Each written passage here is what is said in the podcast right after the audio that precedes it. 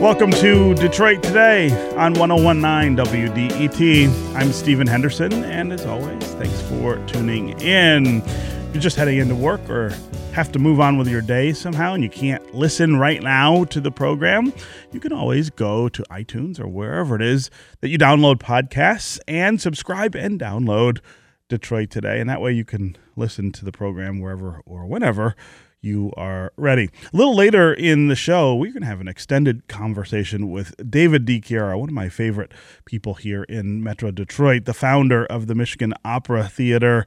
He is in the last few weeks of the last year that he is going to lead the opera company and the opera tonight or actually tomorrow uh, debuts uh, their production of his opera cyrano uh, i talked to him about that opera. I talked to him about his career with the Michigan Opera. I talked to him about Detroit and creating music and all of these things. It's a really wonderful interview a little later in the show. We'll also hear from comedian Louie Anderson, who is in town for a Make Your Date program, uh, which combats preterm birth here in Detroit. That's tomorrow at the Fillmore. Uh, Jake Neher, one of our producers here on Detroit Today, talked with him. We'll hear that interview as well. But first, this week, President Donald Trump fired FBI Director James Comey, the man in charge of leading the investigation of Trump's connection to Russian officials during the presidential campaign. The White House has given various accounts.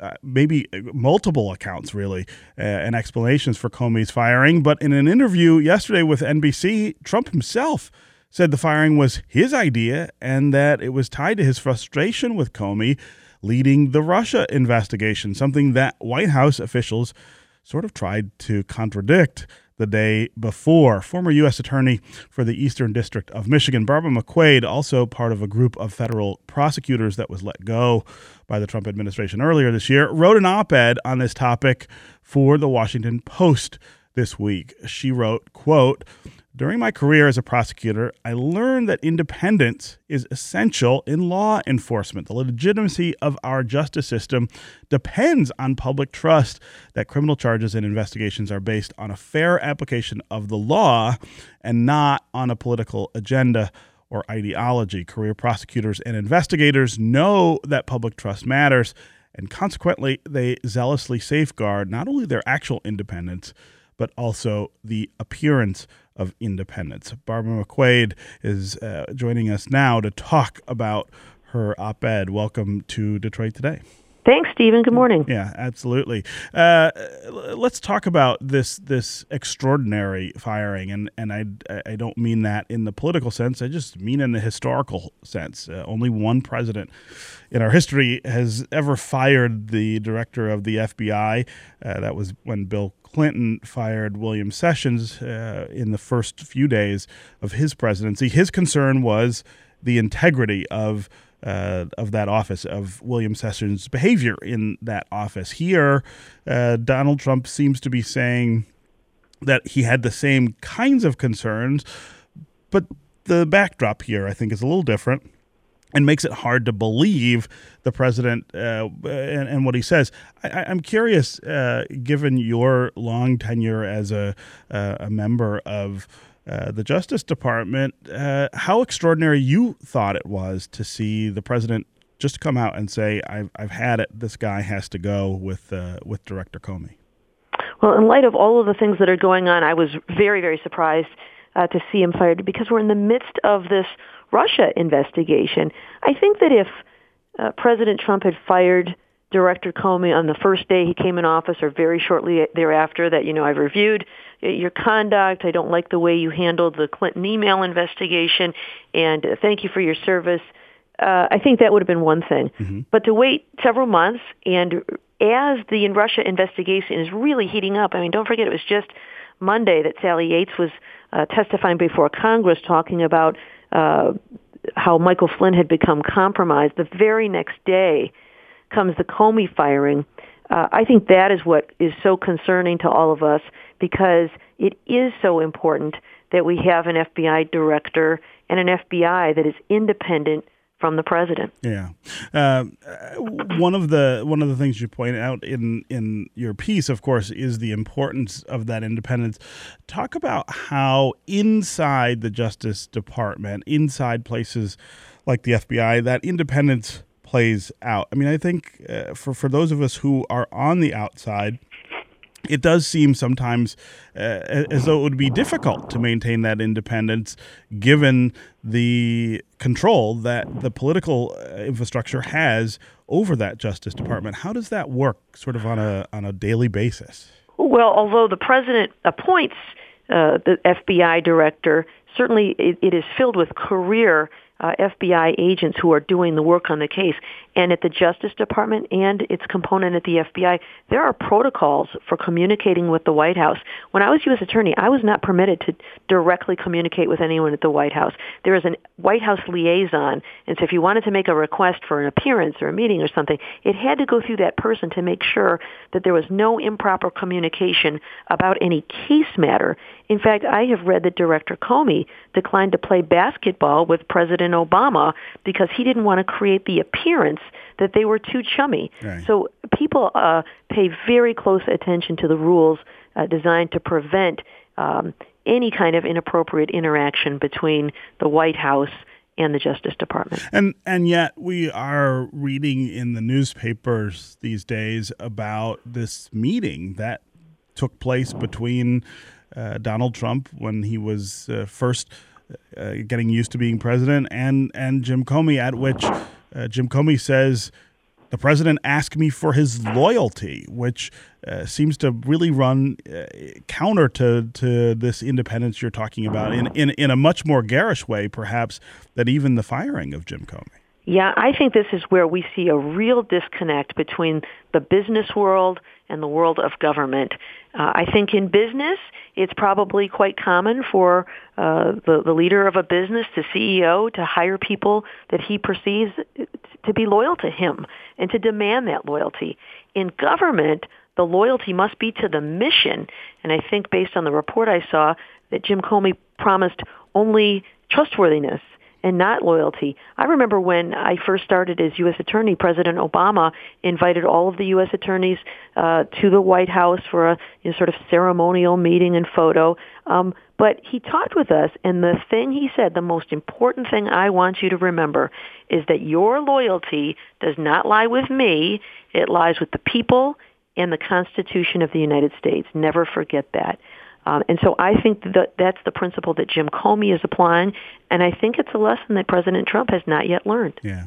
Uh, this is Detroit Today on 1019 WDET. I'm Stephen Henderson. My guest is Barbara McQuade, former U.S. Attorney for the Eastern District of Michigan. We are talking about uh, President Trump having fired FBI Director Jim Comey earlier this week. Uh, McQuade wrote an op ed in the Washington Post about that firing and about the importance of the independence of the Justice Department and agencies like the FBI. Uh, if you want to join the conversation, give us a call. 313 577 1019 is the number. That's 313 577 1019. What do you think about the threat to uh, the Justice Department's independence that may be represented by the things that the president not only has done, but by the things he is saying, even some of the things that he's saying this morning. There was a tweet from the president saying that he thinks uh, Jim Comey better hope there are not tapes of uh, the conversations that he had with Donald Trump, uh, seeming seeming to perhaps threaten uh, the former FBI director that uh, that somehow something might come out. These are extraordinary things that we're seeing from the chief executive of the United States. What do you think about those things? 313 577 1019 again is the number. Uh, Barbara, I, I do want to uh, ask you also about uh, these things that the president has said, not just uh, about Jim Comey this morning, but also about Sally Yates. Uh, before her testimony earlier this week, he, he seemed to imply uh, that again that that there, that she had something to fear from uh, her appearance in front of uh, in front of Congress. This is extraordinary behavior, and and I, I know that as a as a former prosecutor, you see this kind of behavior sometimes uh, from from people who are involved in cases. but it's really unusual to see it coming from the president. I mean, the, you know, you get into the, the concept of things like witness intimidation or obstruction. Uh, if, if, if a normal person were to be doing these things, of course, uh, the, the, the president's immunity probably shields him from those things, but it doesn't shield him from the idea that he's sort of, I guess, venturing into that space, does it? No, I, one of the things that is um, so painful to watch as uh, a career prosecutor who loves the Department of Justice is um, I, I see this constant eroding of public trust in our institutions. And democracy really relies on these institutions to safeguard it. All of the things that are used to safeguard us against tyrants, a free press, an independent uh, Justice Department, uh, independent judiciary, mm-hmm. open elections, have all come under attack. And with that, an erosion of public trust in those things. And so what do we have left? um, you know, a, a leader uh, in a country that only he can fix. So I really worry about this strategy, and I have to think that over there in Russia, they're cheering because they see the chaos that has been created uh, by their work. And I think this is exactly what they set out to do. Yeah. Uh, what do you think the president could do at this point to restore some of that confidence? What, what kind of and uh, sort of on the flip side of that question, what kind of person would take the job at this point with the assurance or or having the assurance or hoping for the assurance that they could do an independent job. I mean, has he compromised that to the point where it almost seems impossible to get somebody who could do the job the way it's supposed to be done? Well, first, I think you just have to communicate truthfully. The double speak is what is um, so undermining of credibility, right? So first, it's about I didn't like the way that Comey handled the Clinton email investigation. It was unfair to Hillary Clinton. I don't think anybody believed that based on all of the statements President Trump made throughout the campaign. And then later has admitted it was about I had the Russia thing on my mind when I fired him. And um, just say that, right? I mean, uh, people are going to see through uh, ulterior motives. Just yeah. if if that's those are the facts, say so and take your lumps and move on.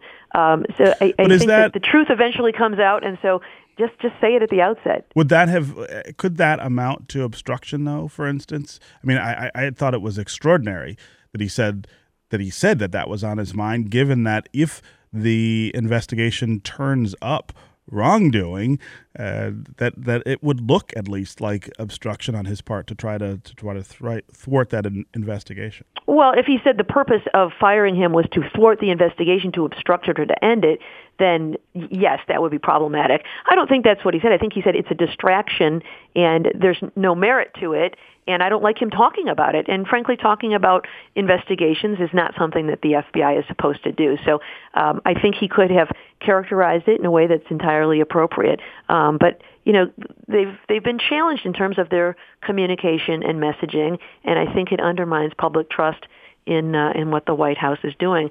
And then as to your other question about who would take the job, I hope a good person will take the job. And I understand it is a hornet's nest, and I'm sure there are many people who would say, I don't want anything to do with this administration. It is career suicide, and why would I get in there? But the kind of person that you would want for this job, I am hopeful would take it. Somebody who really cares deeply about our country, a great patriot, sure. someone who is truly independent, who has uh, a track record of experience within the FBI or uh, some other institution of government. I'm hopeful that there is somebody out there who is willing to take it on and to stand up um, to uh, to a president because that's what that job requires. Yeah. Uh, let's go to Stephen in Royal Oak. Stephen, welcome to the show. Hi, thanks. Yeah, go ahead. Um, you know, just a quick question. I mean, I know you all said it's career suicide sometimes for appointed positions, you know, because they could potentially be fired. Um, but I think you know, wouldn't actually it wouldn't be a bad thing if people stood up to him, even though they told Trump behind doors that they would, you know, be loyal.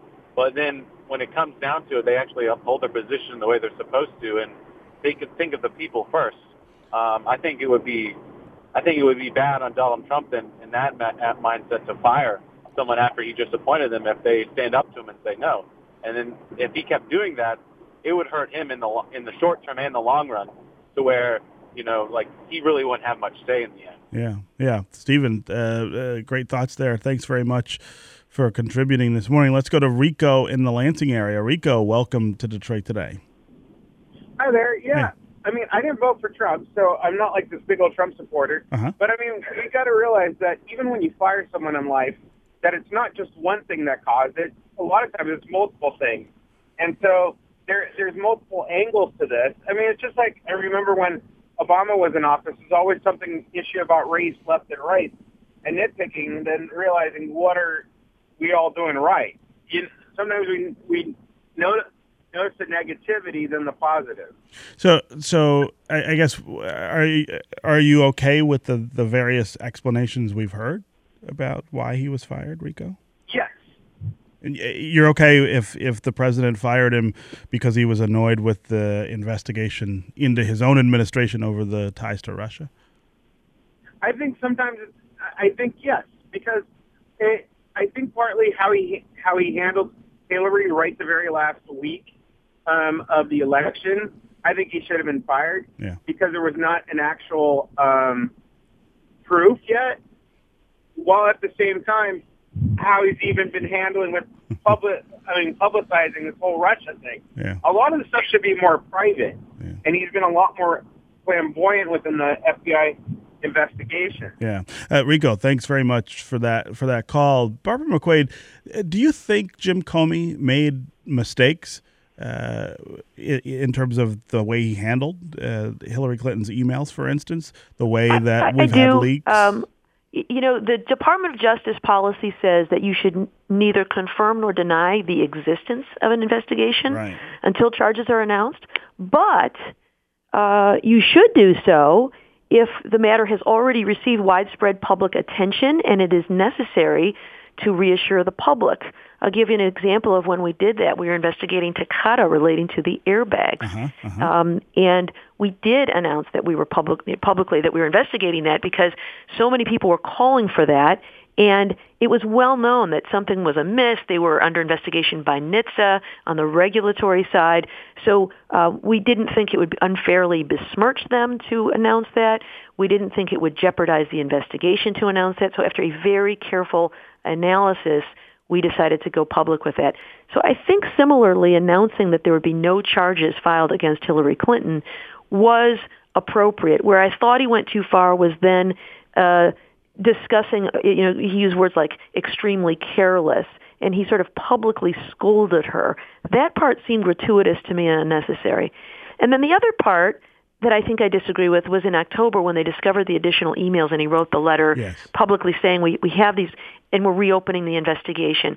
Um, I think then, so close to the election, um, was unnecessary, especially since he didn't know whether any of those emails would be evident of evidentiary value. And in fact, it turned out they didn't.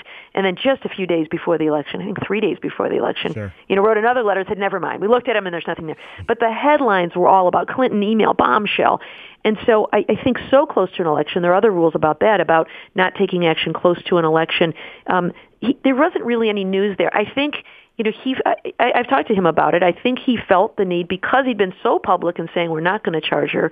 He felt that in the interest of full disclosure, he needed to do that because what if there was something in there and they didn't discover it until after the election? She had been elected, and the public said you had this information and you sat on it after telling the public you weren't going to charge her back in July.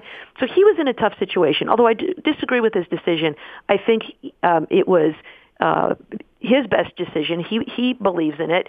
He acted with good intention and not in politics. I don't think he was trying to cause one party or the other to win the election. I think it was his his decision that he thought he sort of owed it uh, to transparency to announce this based on what he had done earlier. Yeah. Yeah. Okay. Barbara McQuade, former U.S. Attorney for the Eastern District of Michigan. As always, it's a pleasure to have you here on Detroit Today. Thanks very much, Stephen. Right, we'll talk to you soon. All right, up next, uh, comedian Louie Anderson is coming to Detroit this weekend, but it's not to perform his routine. We'll hear why he's headed to Detroit next.